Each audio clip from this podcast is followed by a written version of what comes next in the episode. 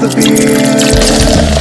Sportsnet 650 presents Just Here for the Beer, Canada's original dedicated beer radio show. I don't mean to have a one track mind, but all I need's a frosty pint. A Vancouver tradition for 10 years and counting. We're talking about the BC beer scene with the innovators, the movers and shakers, and brew makers of the industry. I don't mean to whine and beg about someone finally tapped that keg. I'm just here for the beer. It's Just Here for the Beer Radio with your hosts, Joe Leary and Rick Mohabir. It is our very special dedicated show to the breweries of North Langley, the area that has grown so much. There's two separate areas of Langley and two separate beer communities. Isn't it crazy? It's incredible. We're broadcasting from the patio of the Barley Merchant on 200th, right by the Cineplex. Just here for the beer, presented by Shop Angry Otter Liquor Stores, where local lives. 28 locations from Vancouver to the Okanagan. BC's premier liquor shopping experience has something for everybody.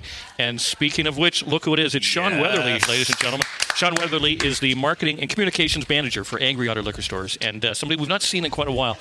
Good to see you again, sir. How are you? Yeah, doing good. Thanks so much for having me, guys. Absolutely. Well, you're a company in growth mode, aren't you? Uh, yeah, wow. The last uh, few years have been crazy for us. I remember uh, 2018, we opened up our first liquor store, and we said, "Oh, this is so great! It'd be awesome if we could have three of these in a couple of years." and uh, now we're sitting at 28. So it has been a crazy few years of growth for us, but we're so excited. And of course, when we think of Angry Otter, we always talk about the flagship store, which is Liquor on 248th. Big operation. Massive. Big operation. I mean, you've got a walk in freezer you can get lost in. Yeah, one of the largest in BC for sure. It is awesome. I mean, if we don't have it, I'm sure you don't need it. Uh, it is crazy in there. Well, it's funny, Sean, because when you go back in time, if we had this conversation five, ten years ago, somebody might have said, well, "Why do you need that much space? You're talking about beer." Well, look what has happened. Just beer alone. Never mind the ciders. Yeah. Never mind the distills product that's out there, the wine scene that's opened up. But just beer alone, the, the growth of the industry in BC. We always talk. We started this program in 2010, and I think there was 51 licensed breweries in British Columbia.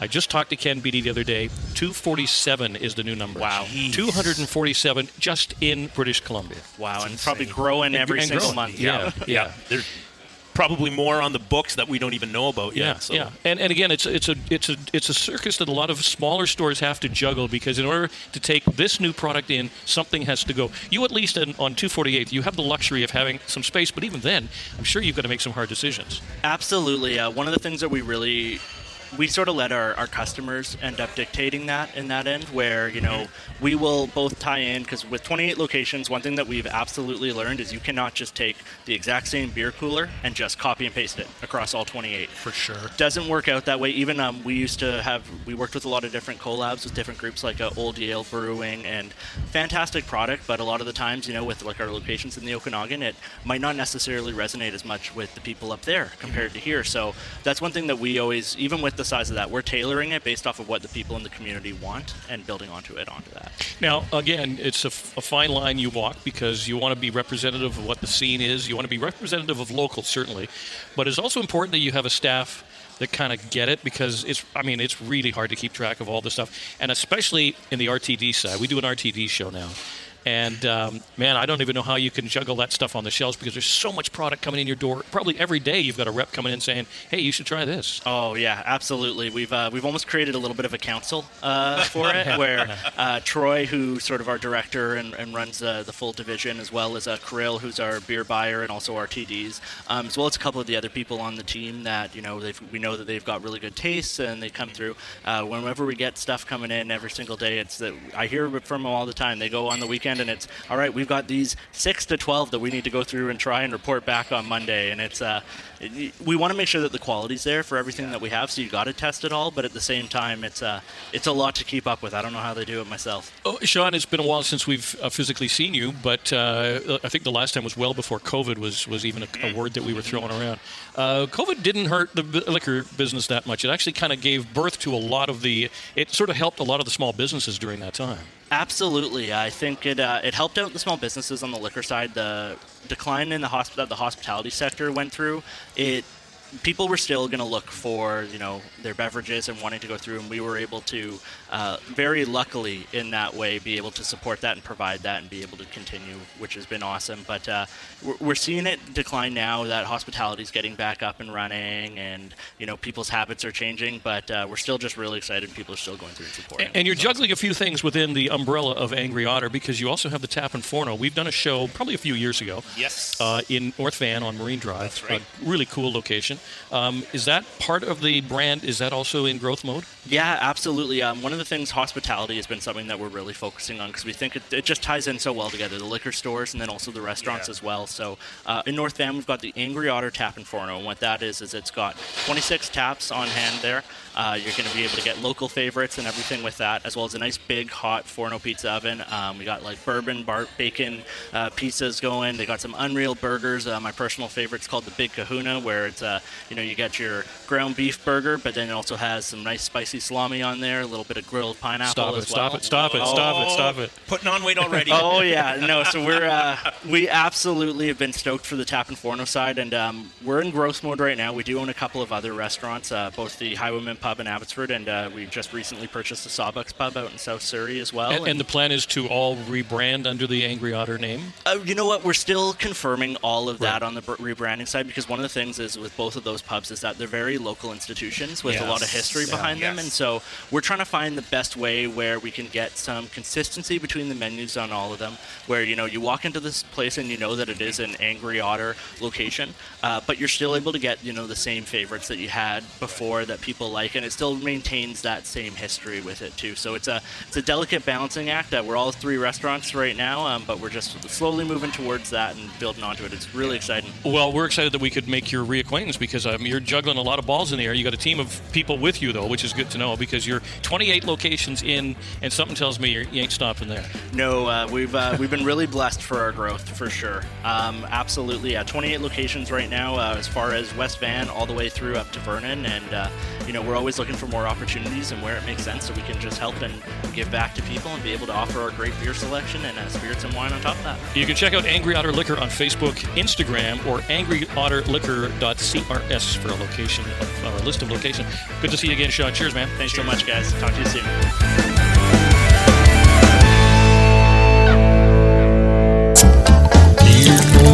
For the beer! For the beer! Time is here, You're listening to Just Here for the Beer Radio on Sportsnet 650 AM and 96.9 FM HD3, Canada's original dedicated beer radio broadcast for over a decade. Follow us on Twitter and Instagram at JHFTB. It's Just Here for the Beer Radio and your host Joe Leary and Rick Mohabir. Listening to Just Here for the Beer radio broadcast on Sportsnet 650 AM, 96.9 FM, HD3, and available for download through all streaming devices. Go online to justhereforthebeer.com and check us out on Instagram and Twitter at JHFTB. We are broadcasting from the patio of the Barley Merchant on 200th in Langley, where cra- BC Craft Beer lives. Everything is dedicated. We'll, we'll talk to uh, Tim Leahy about that uh, in just a bit. But it's really cool because today we're doing a dedicated show uh, on the North Langley beer scene. As we were saying earlier, the area is so big that there's two dedicated parts of Langley that have their own active beer scenes. And this is really cool because it was about a year ago this time, give or take, that we were doing our first dedicated North Langley beer show, and of the breweries, one of them had not yet opened. That was Brookswood Brewing. They are now open, and they opened shortly after we uh, we did the show. Chris Johnson and John Collins are the co-founders. Ladies and gentlemen, Brookswood Brewing. And uh, unfortunately, you're no longer the new kids on the block because I think there's probably been about 10 breweries that have opened since you did. But uh, we, we just heard from Ken Beattie of the BC Brewers uh, Craft Brewers Guild. The number is now 247, 247 breweries in British Columbia, which is crazy. You, so you probably were about 231 or something like that. I'm, Somewhere around there. Somewhere around there. Um, so the last time we saw you guys, you existed, but you weren't open yet. What, what was it like in that period since, and what was opening day like? Opening day was amazing, obviously, because you get to finally see what you've done and all the hard work we put into building the place. Um, and the, the community at Brookswood was desperate for something uh, like that in the area. And um, yeah, as soon as we opened, we've had nothing but you know, a lot of neighbors that have just come in. They're regulars now. Um, they're there all the time, and uh, you know, it's, it's that 35 to 55 demographic. Uh, people coming in with their families, bringing their kids in, and um, yeah, enjoying some great tasting beer. But then they can just walk home, which is which is awesome. Good to see. Oh, it's uh, you haven't been there, but I haven't- I've been, and, and been. it's just an amazing space, nice and tight, little, you know, really um, compact and, and very cozy, but uh, just a beautiful, beautiful spot. So uh, a lot goes into getting a brewery. Uh, first of all, on the on the landscape, you got to find the property. You, you've got to you know source out all the all the material and, and all that sort of stuff. And then of course you have to decide what lane are we going to run in. What what kind of beers do we want to do? Uh, John, what was what was the thought? Was it all unanimous when your partnership group decided these are the kind of beers we want to make? I think for the most part, I mean, we really trusted the master and kind of bringing his passion and his kind of background and what he wanted to bring to the table. I mean, ultimately, like we're, we're a pretty tight team of four, three co-founders and our and our brewmaster, and I mean, we're, we're getting known for a hazy style beer, um, lots of hops, lots of bite, but also kind of smooth on the back end and, and very palatable. So we're, we're starting to get distribution locally, quite a few pubs and, and restaurants, and uh, the feel is we do do a lot of bright, um, kind of hazy style beers, if you will. Um, everyone's got different names, you know, for the call it dank or call it New this or England that. style. Uh, yeah, exactly. People ask us all the time, "What is a NEIPA?" And we're like, "It's a New England IPA." Well, what does that mean? And they, a lot of people that don't like IPAs, they first go to a West Coast and go bitter, Yes. hoppy, too much for them to have, you know, the palate. Well, you could make the clam chowder comparison. There's New England and there's Totally. Yeah, yeah. So we're, we're becoming quite known for that beer and that style. Um, but obviously, a good lager and a, and a Czech Pilsner go a long way because they're big volume, um, you know, drivers. And a lot of people that are kind of new to the craft beer scene, believe it or not, there's still a lot of people like that. They'll go with the safe beer first, and they'll slowly get their feet wet, and then they're like, "Flight is a perfect way to introduce them to a New England IPA or something different that we're doing." Like we just did a triple IPA, and we've got one keg left. Like, believe it or not, a 9.8 beer just flew off. Yeah. And I mean, we have to limit them the amount they can have, and people can maybe have two in a, in a sampling, but we can't sell them by the pint, and uh, they catch they creep up on you. But they're yeah, no, it's it's pretty cool. I mean, KJ could tell you a little bit more about what he feels about it, but we've been pretty good at this is what I want to do, this is what I want to do. Hey, let's come together, and so we're all making our own beers as well. KJ did a, a caramel cream ale, which you can tell the story to that. It's it's it was on tap and gone here really quick. Um, I just did. My family's from Northern Ireland. We just did for St. Patrick's Day. We launched a nitro dry Irish stout. We called it Northern Iron, which is short for Northern Ireland. And um, yeah, it's been doing really well. Anything on nitro, we find people just love the texture, and it, it sometimes maybe it's the body, but it gives them a little bit more creamy feel to it. Yeah, the mouth feels very The mouth different feels on it. Yep. It's funny you mention that because uh, I, I just heard that Guinness has a nitro version now. So if you've got a, a brewery that goes back to the 1700s, if Yeah. they're jumping on that thing, uh, they must know something, Yeah. right? Yeah, absolutely. Yeah, absolutely. But it's it's been a lot of fun and and trial and error too. Like we're doing a shandy line of beers, which no one else seems to be doing. So for a little while there, people were doing entertaining the grapefruit beers and radlers. So we want to try something a little bit different, a little bit again of for British heritage. Um, the shandy's a three to three and a half percent sessionable beer. Um, we did a we did a couple of them. We did a, a tangerine shandy and we've done a, a raspberry lemonade shandy, and both have hit really well um, with all demographics, but predominantly the female demographic. That's like, I want something that could have a couple of. I've got to go home to the kids, all that, um, and it seems to be it's doing well. So It's a good breakfast beer. it is. At any time of day. Yeah. Uh, Chris, we were talking uh, before we started recording uh, because Brookswood Brewing, like every other brewery, you, you need to be a little bit more than just, yeah, what do you got on tap? What do you have to eat? What's the entertainment? Because breweries have, have long since gone past where they were just places to go and get growlers filled up. Yeah. They're now destination locations. They're meeting spots. They're, for all intent and purposes, they're, they're local pubs for all intent and purposes. What are you doing in that respect in order to entertain the, uh, the masses? Yeah, so we've partnered up with a local bakery, uh, Cedarbrook Bakery, which is next door to us. Um, so they provide us with uh, ready-made flatbreads and paninis, sandwiches, uh, charcuterie boards. So we have a small little kitchen that we just do a heat and serve. But um, everybody in the area knows of Cedarbrook Bakery, so they, they know what they're getting, and they're getting getting some good quality food for sure. So people people do come there for the food. It's not just the not just the beer. Um, and then as far as entertainment goes, um, yeah, we've uh, we've started to do some live music every Tuesday, uh, which has been very welcomed. Uh, and then in February, we launched our first comedy night and uh, we sold the first show out 10 minutes after we announced tickets. So we had to announce a second show, which sold out in an hour. Um, and then we did another uh, two nights of comedy um, this month in March, and both shows sold out again. So we're going to do another another night of comedy or a couple nights of comedy in, in April here. So tickets will go on sale April 1st if anyone's listening. They'll be on Eventbrite. I, I, I know we don't want to don't want to pry, but I know that you guys invest a lot because and there's a lot of time spent yeah. waiting until you can start to recoup your investment in order to get a brewery off the ground. There's there's a lengthy process there, and a lot of credit cards maxed out and, oh, yeah. and, and personal loans maxed out. Um, but you must have put together a game plan and a business plan. Are you at where you wanted to be? Have you met that goal? Have you surpassed that goal? Are you are you happy with where Brookswood Brewing is today? Yeah, I mean, I, I think, and we talk all the time. We all kind of split, divide, and conquer with what our roles are in, in, in this journey. But we all like had a game plan, a, a one-year plan, a three, five, and a ten-year plan. Expansion, how what that looked like, and from a financial standpoint, you know, you can only plan so much. When a pandemic hits in the middle of your process, and uh, the, the, the cost of timber skyrockets, and the cost of it, every raw material goes through the roof. You know, where all of a sudden we have a finished product that takes a year and a half longer than we initially anticipated, and then uh, you're looking at 35% on top of what you originally, you know, banked for. So we had a couple of private investors, um, which are family and friends.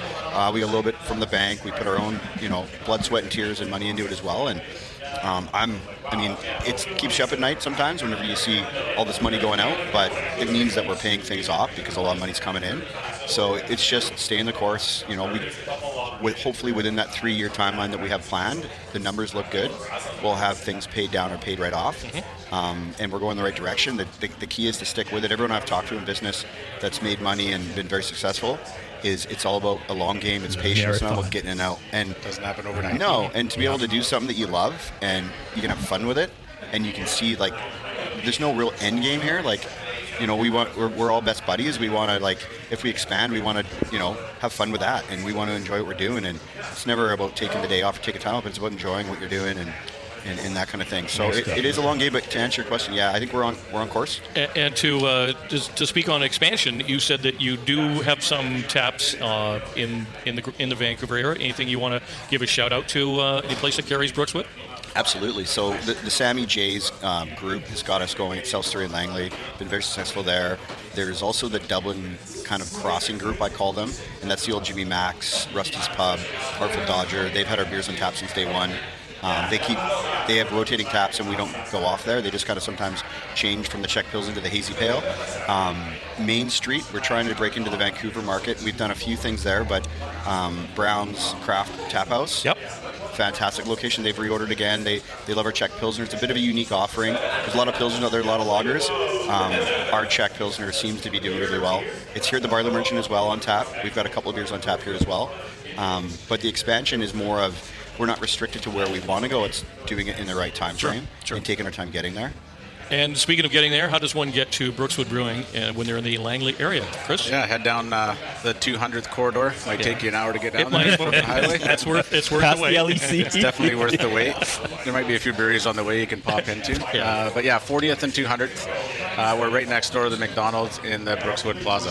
Where you can bring in your own Happy Meal. You tell you me. can bring in your Happy Meal if you if you so wish. Everyone's happy. Yeah, Everyone's happy. Exactly. Chris Johnson, John Collins, the co-founders of Brookswood Brewing. Congrats, you guys. I've not Cheers, checked the facility yeah. out. Rick has raved about it. Yeah. We will uh, we'll check that out. Thanks for coming down for sure. and joining Can us. I say one last Of course, thing? absolutely. Just to kind of give a little plug. We've been doing a lot of work on our social media side and especially on our, our website design. So anyone that wants to find out whether it's live events, um, where we're available, so all the different places you can buy our beer, go on brookswoodbrewing.com. It's all there. It's very interactive. There's a lot of fun stuff on there. Um, you'll see all the different brew hall events that are coming up, live music every other Tuesday. Um, we have a we have a Friday night DJ coming in quite often, and then it all it's all building up to. I'm sure the other breweries will talk about it. Uh, leading up to the May long weekend Brewhalla in Fort Langley is Langley Craft Beer Week. So it's the Woodstock of beer in Langley. Absolutely. So that's May the 13th, so the Saturday before the long weekend. We're hosting a day, and it's going to be a big big deal. We're, we're going to get some fancy cars out there. It's a state goal. We're going to launch a beer, and it's going to be a lot of fun. Thanks a lot, guys. Cheers. Cool. Awesome. Cheers.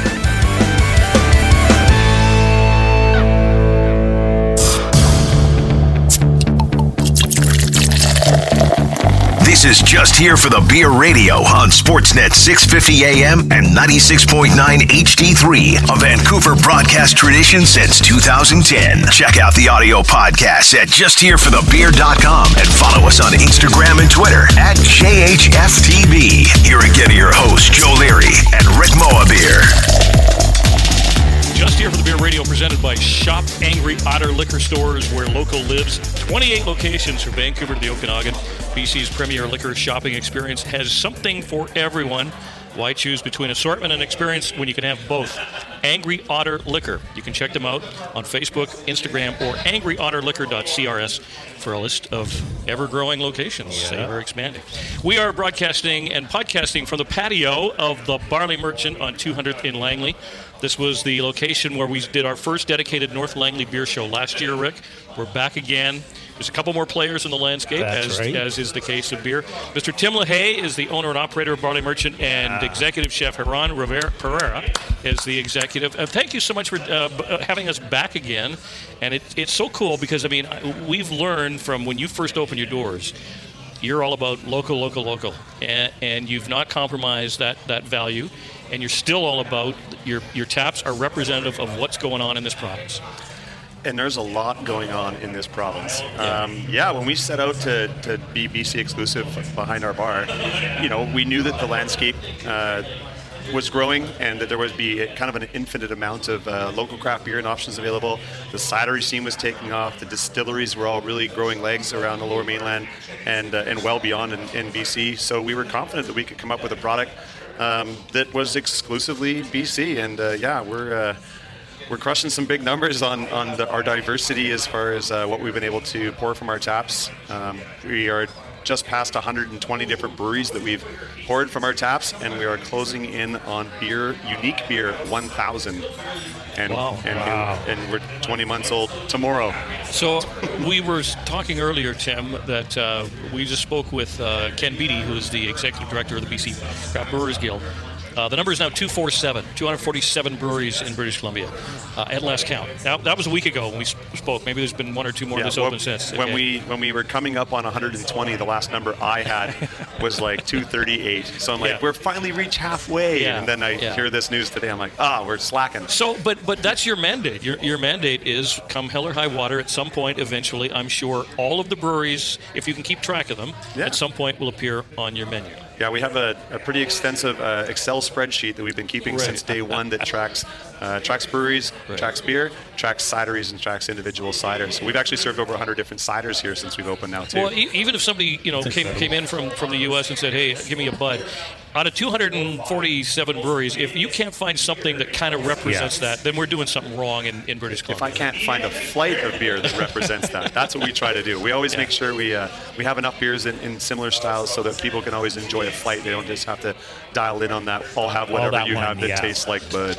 Yeah. So give us the mini mini CV on uh, on Chef Iran because I know that when we talked to you before you opened your doors, and you were like literally this was a shell of a, of a building that you had stripped away and found some window space and all that. Food was a vital element to you as well. Yeah, absolutely. I mean, uh, it's wonderful to have a, a really unique lineup of, of beers that are always changing. And uh, when we set out, actually, my first idea when I was dreaming up the barley merchant was I, I had I like the idea of having a smokehouse, you know, somewhere you can have some nice pulled pork and and uh, you know rib bones or whatever. And when you walk in and you get the smell of the smoke, and that was kind of where my head was initially. And then I met this man to my left here, and uh, you know we, we, we reminisce frequently about the day that he walked in here in the midst of the pandemic and restaurants and, and anything that was catering related was all shut down. He came in, there was like literally one light bulb that was screwed into the middle of this great big space to light it up. There was no heat. It was like November and uh, of, of 20, 2020. 2020. Yeah, and uh, we, there was a little room off the side of the restaurant there that had some walls, so I had like a space heater plugged in, and it was like a makeshift like pop-up card table, and and in comes this guy with this resume, uh, you know, having worked in the culinary industry on the creative side for some big chains, uh, you know, he's gone went to school in Paris, uh, and you know worked at a Michelin star restaurant, and here he comes into this little, you know upstart wannabe uh, beer joint that, that hasn't even swung a hammer in here yet, saying, "Hey, you want to come work here?" But we sat down, we connected, and started sharing stories. And he was a home brewer, and he was just loved beer. And but when it was when he started talking about his passion for food and for serving local and using fresh ingredients um, and doing everything from scratch, all of a sudden my perspective on what I felt was going to be a great fit for this place really started to come into play. And uh, I there was I had 13 interviews lined up that day. He was the third person I talked to. And as soon as I finished my conversation with him, I picked up my phone and called my business partner. I'm like, I don't even need to do the rest of these interviews. We, I found the guy, and he's like, Well, do your due diligence. Yeah. So we continued on. We hired, we, inter- we, we fi- added two more finalists, if you will, and then we borrowed a local restaurant that was closed on a Monday and had a little cook-off. Yeah. Nice. And, and, and, and Chef Ron hit it out of the park. So, so chef, is that customary? Because I've always wondered if I want to own a restaurant, if I want to operate a restaurant, I'm looking for for, for food service.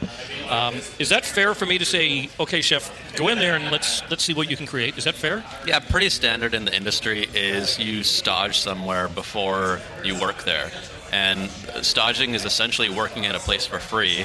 So, because we're in a skill of trades, and you can have whatever you want on your resume, but if you can't show what you can do with your hands, Mhm. that you actually know what you put on your resume, it really doesn't mean anything. So, like prior to me coming here, and prior to me being a development chef, when I'd come back from France, my resume was stacked. But there's two things that you want to do as a stage. Is one, you want to see, you want to present yourself to the best that you can to wherever you're trying to get a job. But you also want to see, are they going to be the right fit for me? For you, yes. Right, and that's just as important with the whole situation. So it's like when I'd come back from France and I came to Vancouver, I went and staged at, at as many of the big places as I could. You know, L'Abattoir, Blue Water, Hawksworth, all of these places. You go to them and you see, do I want to work here? Is this the right kitchen? Is it clean? You know, do they have a good team? How's the chef mentality? How's the owner mentality? It's all these sort of things, right? So I think it's very fair for a business to say, well, let's see what you can do, sort of thing, right? So, b- by virtue of the fact that you were a home brewer yourself, did that kind of maybe tick another box on your list of why you may want to be involved in Barley Merchant? 100%. Um, one of my friends that fell in love with craft beer in the industry here got me uh, into home brewing. So we created our own homebrew kits, you know, with your wort chiller, and I had a little micro pump to, to chill it and. Uh, and to do my mash tun and all that sort of stuff. So I, I got into it and I, I really enjoyed doing it. And I definitely didn't know as much about the craft brew scene then as I do now because of Tim and, and being here. But, you know, the conversation as it spanned from how passionate Tim was on BC only um, stemmed what I wanted to do as well. Is like do everything from scratch, use as much local product as we can that makes sense for a food business, and create an environment that chefs can actually be chefs in. Because a lot of places aren't about chefs being chefs. It's about go make this and do this as I tell you to do it. Yeah. And for me, that's not the mentality. It's like if you're trying to hire people out of culinary school and you want to cultivate an environment that is about food, we make everything from scratch and we teach people the skills and we give them the opportunity to practice and give people the opportunities that other people wouldn't normally give them. And that's kind of the the heart of our kitchen environment here is like we do everything from scratch. We do our own stocks, soups, breads, you know, everything. We do our own butchery, we do our own whatever vinaigrettes and like, Wow, wow. like literally everything from scratch. Our own jus. So it's like these are like like today we got in um, whole king salmon, you know, head on, guts removed. We, we broke it down ourselves. We portion into fillets. We're going to do certain things with the trim.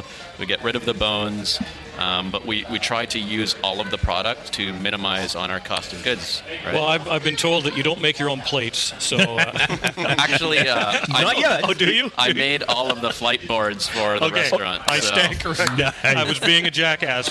Uh, Tim, by the way, I know that you've got something kind of really cool that's going to happen in this area. That can you kind of tease at what yeah, might so, be coming up? You know, uh, as with the craft beer industry, we uh, is a lot of collaboration, and uh, you know, a little while back, Langley got its own ale trail. Uh, really brought the Langley craft community together, and not just the uh, you know the eight breweries and us and, and Angry Otter, um, KPU, but there's also Fraser Valley Cidery down on 16th Avenue and Roots and Wings Distilling. Um, so. Uh, once a, once every two months, we have a little breakfast here at nine o'clock in the morning on a Wednesday, and we talk about ways that we can work together. And just recently, we decided to uh, put on an event, an event uh, that's going to be around Brewhalla. It's being announced next week. Uh, which I believe is like April 3rd, which is after this comes out. Uh, but yeah, all the Langley uh, craft scene is going to be collaborating and putting on a bunch of events. Uh, so stay tuned to our social uh, for that. Um, the event that we're going to be doing is actually going to be a, a ticketed event. It, it is going to be uh, an amazing evening of craft and cannabis. And it lets Chef play. Is that correct? You got it. Not just Chef, but his entire Yeah. culinary team. So Yeah. The the items that we're going to be doing that night are things that you won't see in our, on our regular menu.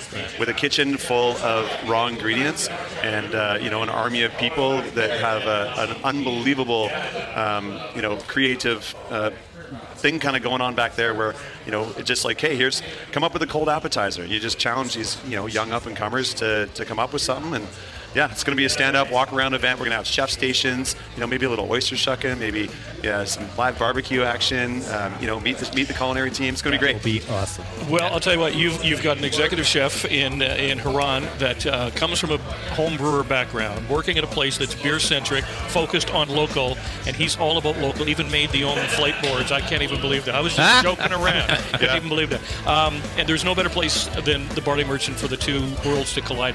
Tim, thank you so much for for having us again. We look forward to making this an annual event. And Absolutely. Chef, pleasure to meet you, sir. Thank Thanks you so much. Cheers. cheers thanks guys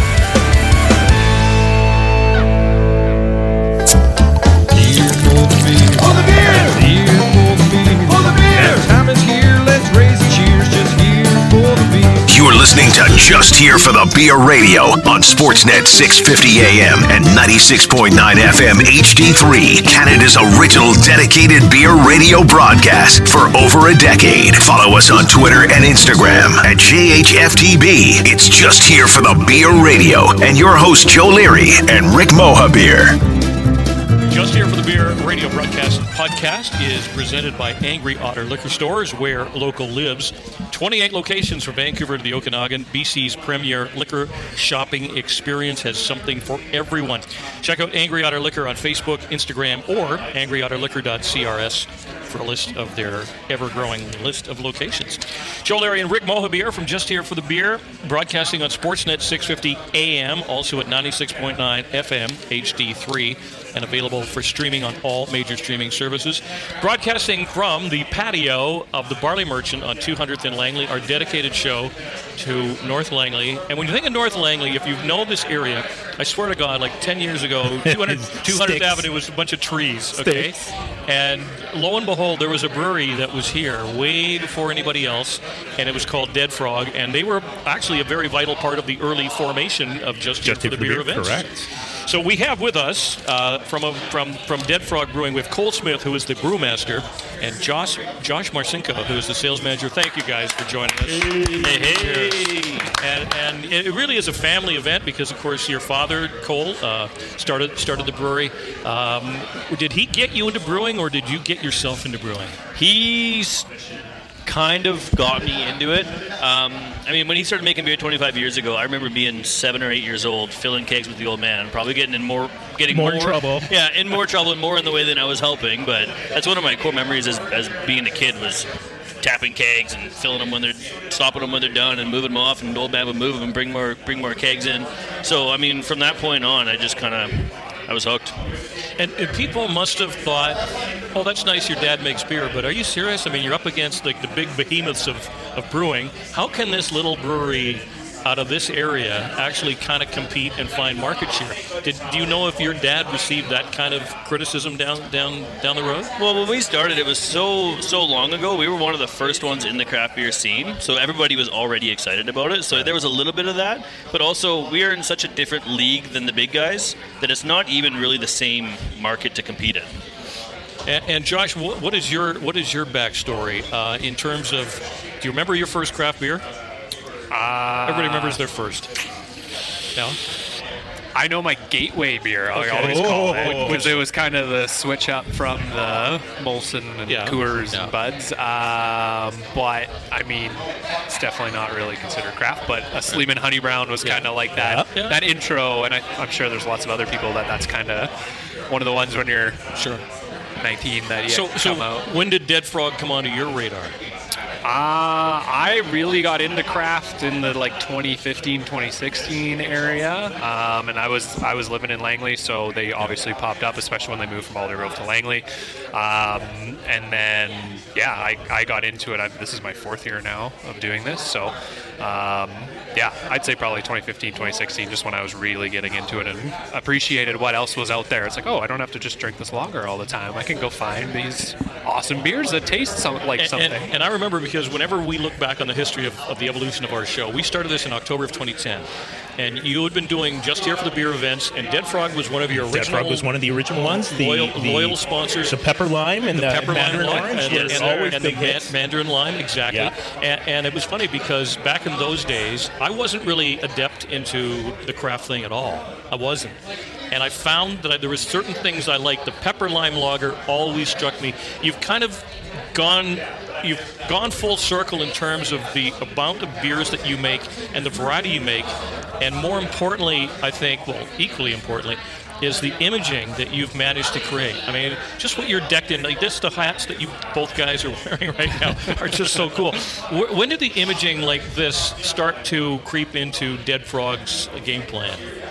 Uh, yeah, I can speak to that. Um, I mean, this now uh, probably close to a year ago, almost. Think- Back in the summer, beginning of summer last year. Yeah, something like that. Um, yeah, just just um, some ideas, a, a group effort, but just um, as far as my perspective on it, being out in the market and kind of being in stores and stuff, um, with how many breweries there are now, uh, you walk into a store now that's very craft eccentric. You walk in and you see a wall of Yeah. of beer, and people are just like, uh, "What do I look at?" And it's almost getting to the point that now it's almost more the simplistic cans that are standing out on the shelf, of, of, whereas back five, Yeah. ten years ago, it was like, oh, let's get this like super cool image on the can, and that's going to stand out.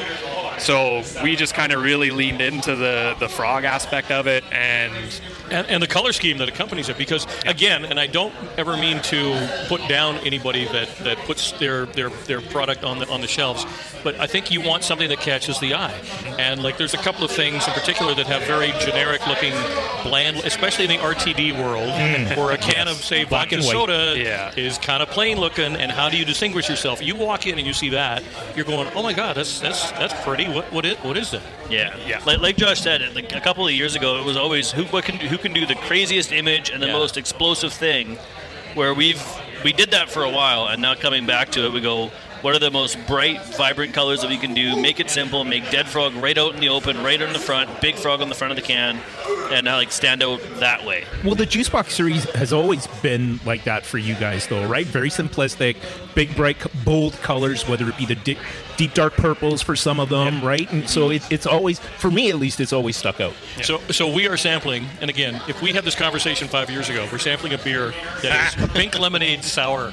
People would have gone, "I don't think you're drinking beer." Um, this is kind of the, the, the lane you're, you're playing in right now, and you're really nailing this stuff. So, tell us about the ju- juice box and the uh, the components within it. So Juice Box is we designed it and we've kind of been evolving it towards super sessionable, accessible, slightly sour, like mostly tart kind of beers. Um, they're all kettle sours. And just with flavors that we think are going to be super, like, I mean, for the summer one, super crushable on the beach, somewhere when it's a super nice and hot day, a beer that you can have three or four or five of and still want to go back and grab another one. So the other beauty of the juice box is being being eight beers, two of each beer. You never really get tired of one because you only have two of them, then you're on to the next thing. And they're all on the same level between four and five percent alcohol, so you can have a couple.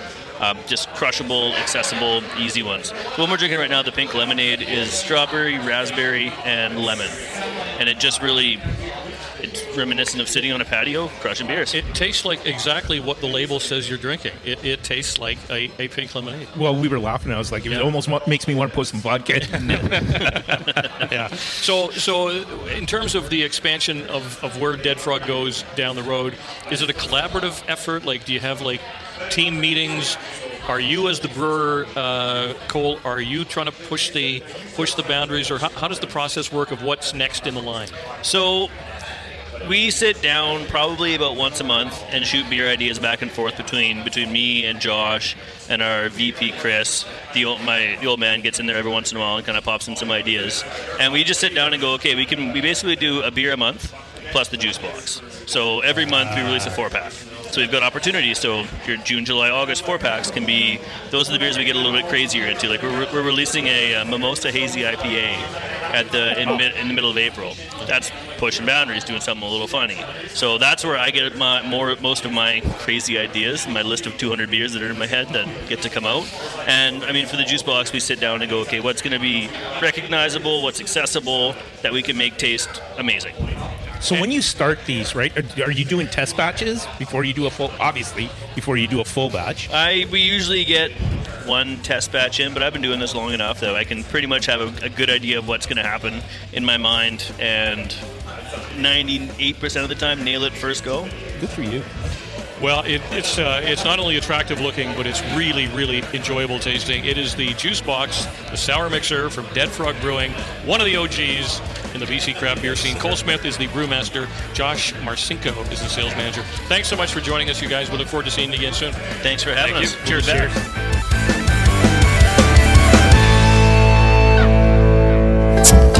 Here for the beer. For the beer. Here for the beer. For the beer.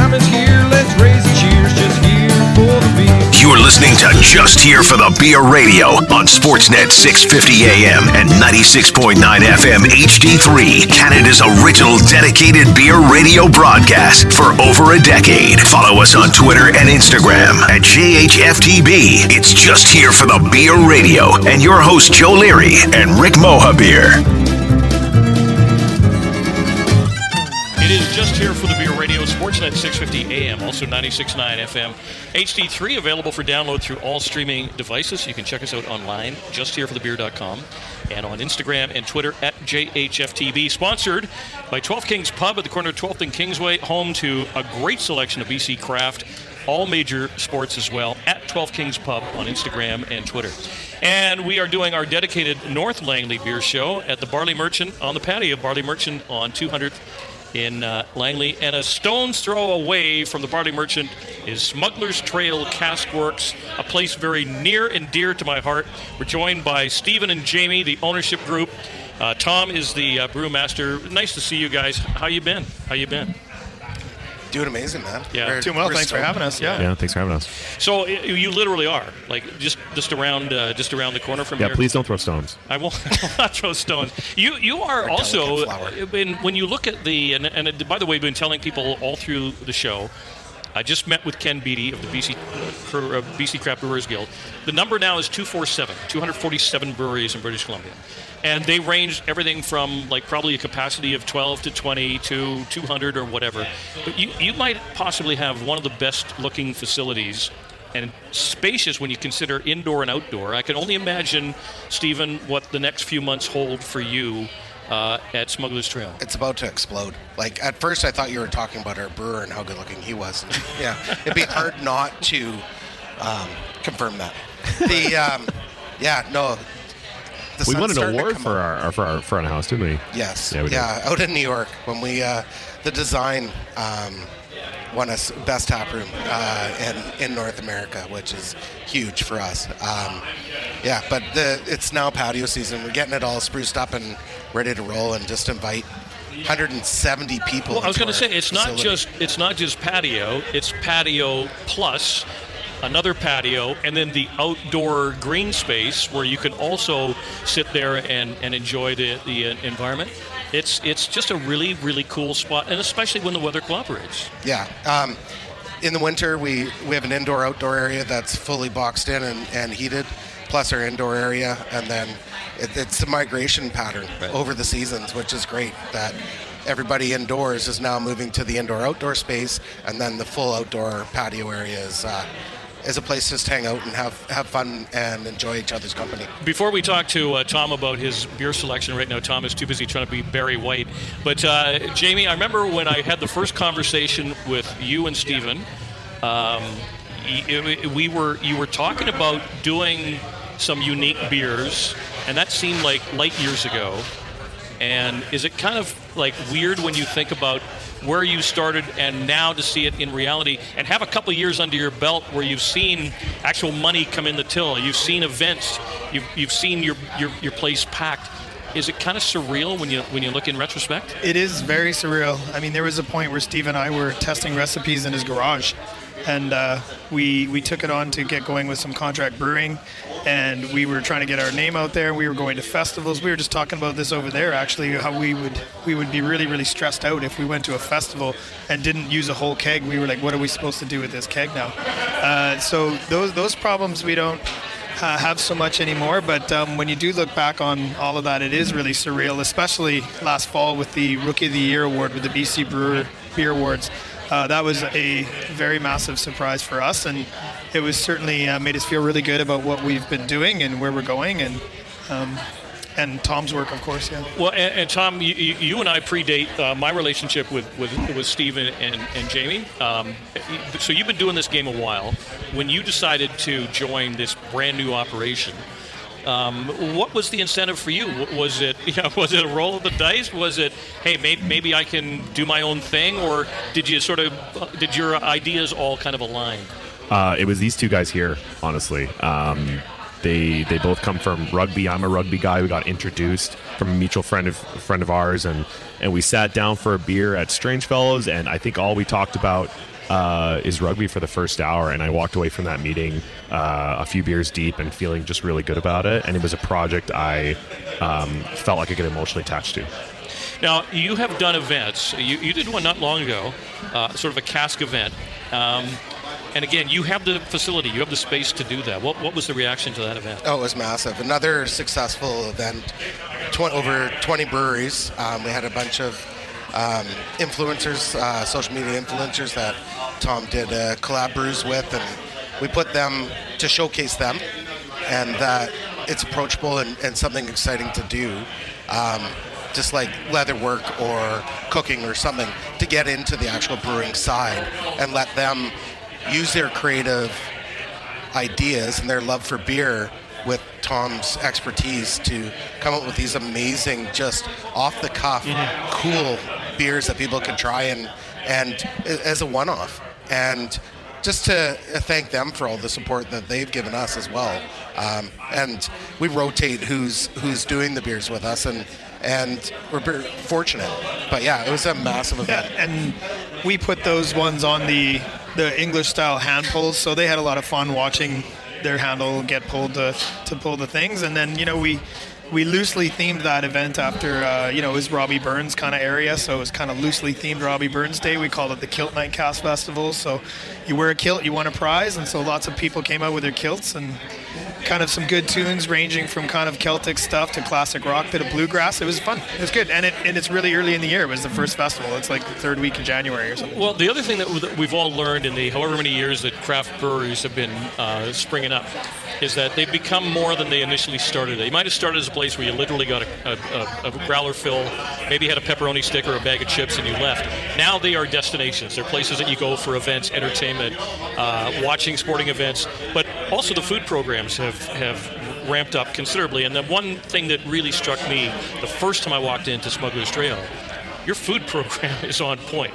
It, breweries have come a long way.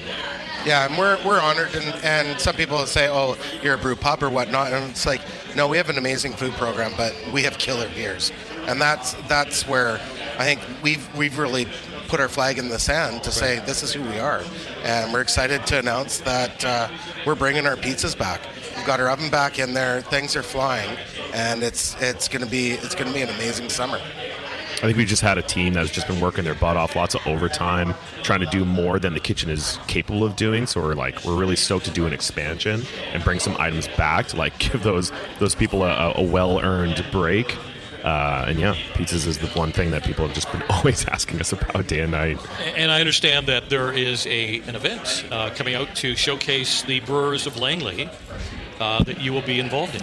So the the folks at the Brewhalla Festival are working with their Fort Langley Festival coming up on May 20th, and uh, they've asked us to uh, basically put on the official slash unofficial uh, after party. Um, on that day, that's May 20th. So we're going to uh, we've got a roadside attraction. They're a tragically hip cover band coming to uh, to blow it out, and uh, we can have a good day there and some beer festivals and some or some beer specials, sorry, food specials, and uh, folks coming from the festival that are still looking for some fun times on what's probably going to be a great Saturday out. Come on by. If you've not been to Smuggler's Trail Cask Works, I strongly recommend you do. You take a left off 200 Street, you pass the Barley Merchant, you go down to what street is it, and turn right? It's 200A. It's right at the start of the curve at the one way on 200th, and it's off to the right. It is such it's such a cool spot. You you will enjoy the hell out of it. Jamie, Stephen, and Tom. Before we let you go, what uh, what are you pouring here? Uh, so it's, it's our uh, brand new hazy pale ale. Uh, this is something that we've brewed several times just in house. We really wanted to take our time to kind of perfect this recipe. Um, it's near and dear to my heart. Uh, we put it out on draft. We've gotten such a positive response from it, and we really just tweaked it. It's getting it's getting very very very close to perfect in my mind. So this is something that we just packaged in cans. It's available in liquor stores, and it's Broken Sun Hazy Pale Ale. Now it's called Broken Sun because that's I guess what the Mayans called an eclipse is the broken suns. They're they're freaking out. but the the main hop in this is Eclipse. It's a new hop from Australia. It gives a lot of tangerine, and we're just really excited to release it. Well, it is a pleasure to have you guys on the show. Smuggler's Trail Cask Works in Langley. Thank you so much for joining us. Cheers. Thanks for having us. us, Joe. Appreciate that.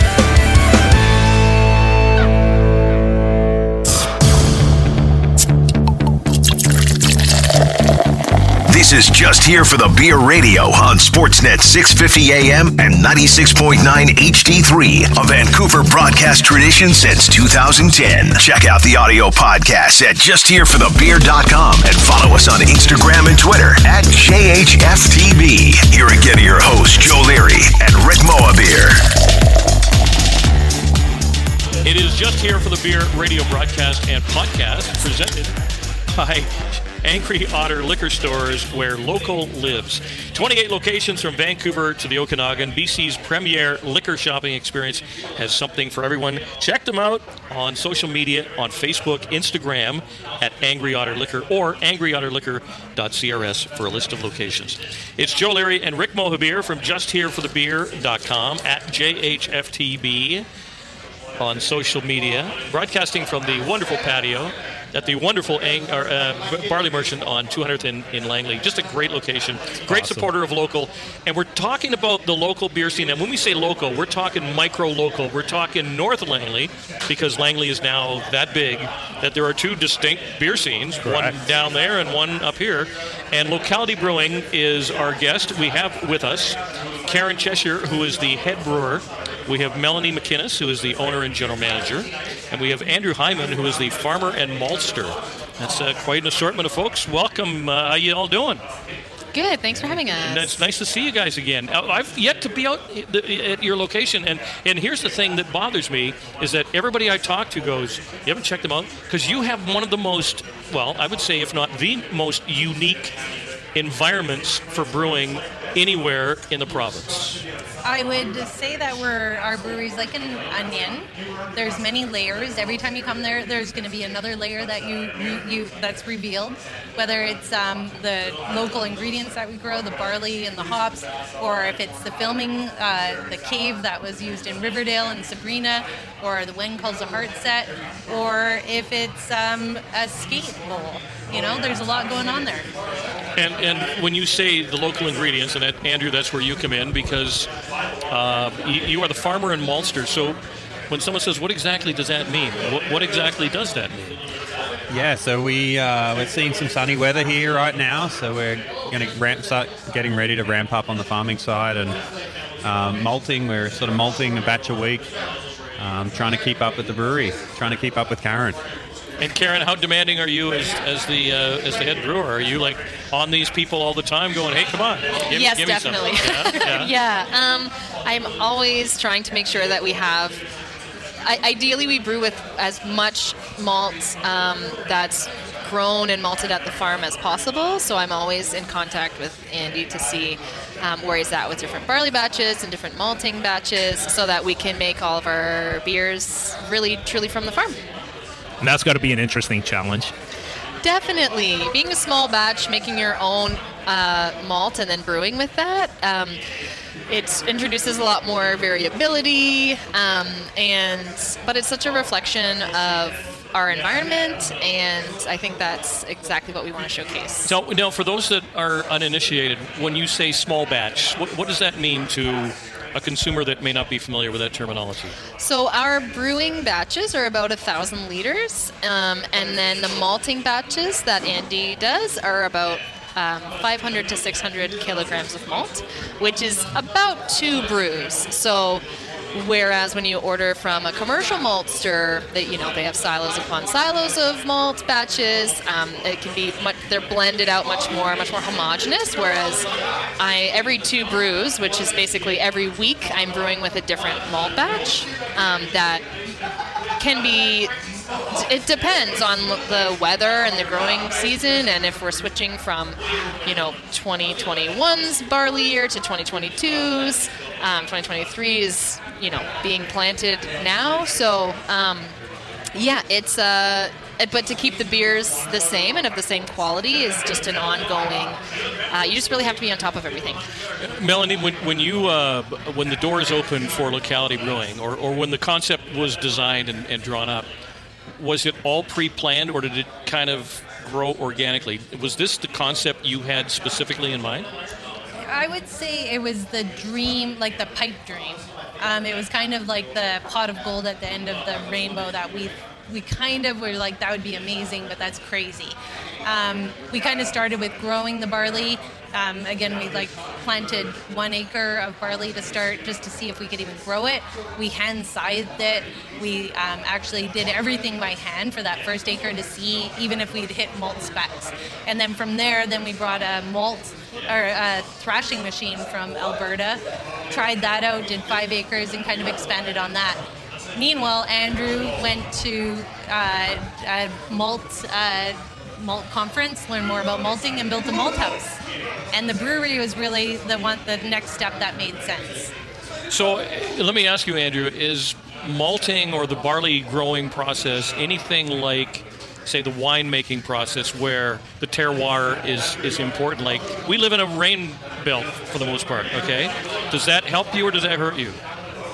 Yeah, uh, there's a lot of discussion about flavour and, and uh, that nature, which what barley variety you're using versus um, that nurture, what sort of environment you get on a season to season basis, if it's wet or dry. Um, so yeah, there's definitely a lot of that that comes into it, and a lot of uh, arguments. But you know, to Karen's point, the brewery needs consistency, so it's up to me to try and change the recipes of those malt batches so that the brewery gets sees as little variation as possible. We are talking locality brewing at localitybrewing.ca online, social media at locality brewing. Uh, Karen, what have you poured for us? Because I initially thought of Avril Lavigne, but that's maybe giving my age away. Skaterade, uh, I was thinking Skater Boy, but uh, Skaterade, tell us about it. So Skaterade is a blonde ale that we've done specifically in collaboration with Etnies and um, we put kiwi in it and some electrolytes, and it's kind of a refreshing beer for uh, the Skaterade event that we're having, that we have had, um, where we have skaters coming to. We have a skate bowl at locality. Um, Andy's the skater. so Well, you got you got a full-on movie set. Why wouldn't you have a skater bowl, right? Of right? course, it Why was not? the secret bowl. Yeah, definitely. You know, it's just that experience and a, and a beer to complement like an outdoor activity, which we all love in BC. So whether it's after a skate, skating, uh, you know, at a skate park on a skateboard, or ice hockey, or you know, it's kind of like boat beer and everything else. You know, you want to pair it with a really memorable experience. So that's what this beer is all about. It's um, it's light and easy drinking. So So, full disclosure, Melanie, we were we were talking earlier with Tim LaHaye of obviously a barley merchant, and uh, again, I have not yet been to Locality Brewing, and people keep reminding me it is such a unique facility. And they're talking about you could do like these amazing beer fests because you have all these movie fronts, like a general store and a saloon and and a city hall or whatever. What, what now that the good weather seems to be on the horizon? What uh, what can people expect at Locality Brewing? Well, at Locality Brewing, actually, when you drive into Locality Brewing, you're going to arrive, you're going to see a giant cave like structure. You're going to wonder where you are, what's happening, question what you're up to, and are you really at Locality Brewing? And once you get past that and you wander into the parking lot, you'll realize you are at the brewery. Now that cave that you saw, that is where the film or the series When Calls the Heart first started. Um, and that is uh, the film that's uh, the series that's predominantly filmed um, at the Western town at the moment.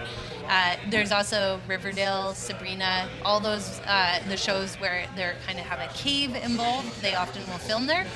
Um, so in terms of movie sets, we hope in the future, once uh, When Calls the Heart has completed their series, because they're still ongoing, that yes, we'll. Hallmark movies never end. You They know never end. it is going into season uh, 11 100 now? season 100 Yeah. i believe yeah uh, and again i'm guessing it's family friendly uh, there's all sorts of activities that people can partake or just sightsee, enjoy some great beers.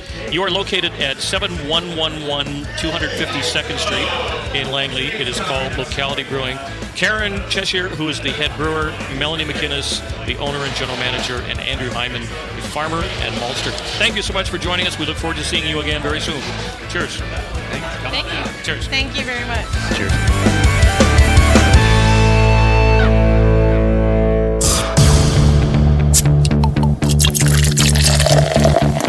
This is just here for the Beer Radio on Sportsnet 650 AM and 96.9 HD3, a Vancouver broadcast tradition since 2010. Check out the audio podcast at justhereforthebeer.com and follow us on Instagram and Twitter at JHFTB. Here again are your hosts, Joe Leary and Rick Mohabir.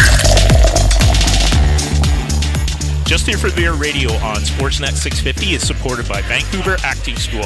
Attend everyday class in an active casting studio working alongside industry professionals in a real world environment. Six month government accredited full time diploma programs being eh, begin in September. Apply now. VancouverActingSchool.com.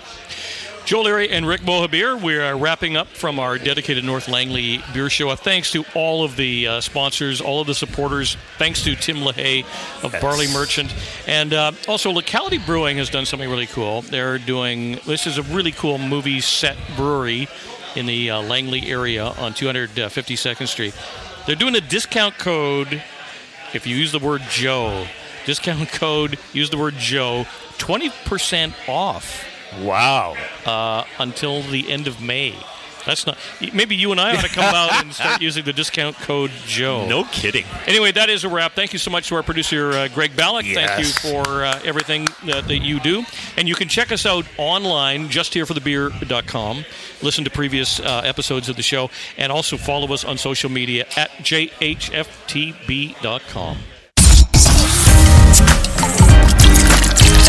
Just here for the Beer Radio is heard exclusively on Sportsnet 650 and is podcast through justhereforthebeer.com. For more information, check out justhereforthebeer.com and on Instagram and Twitter at JHFTB.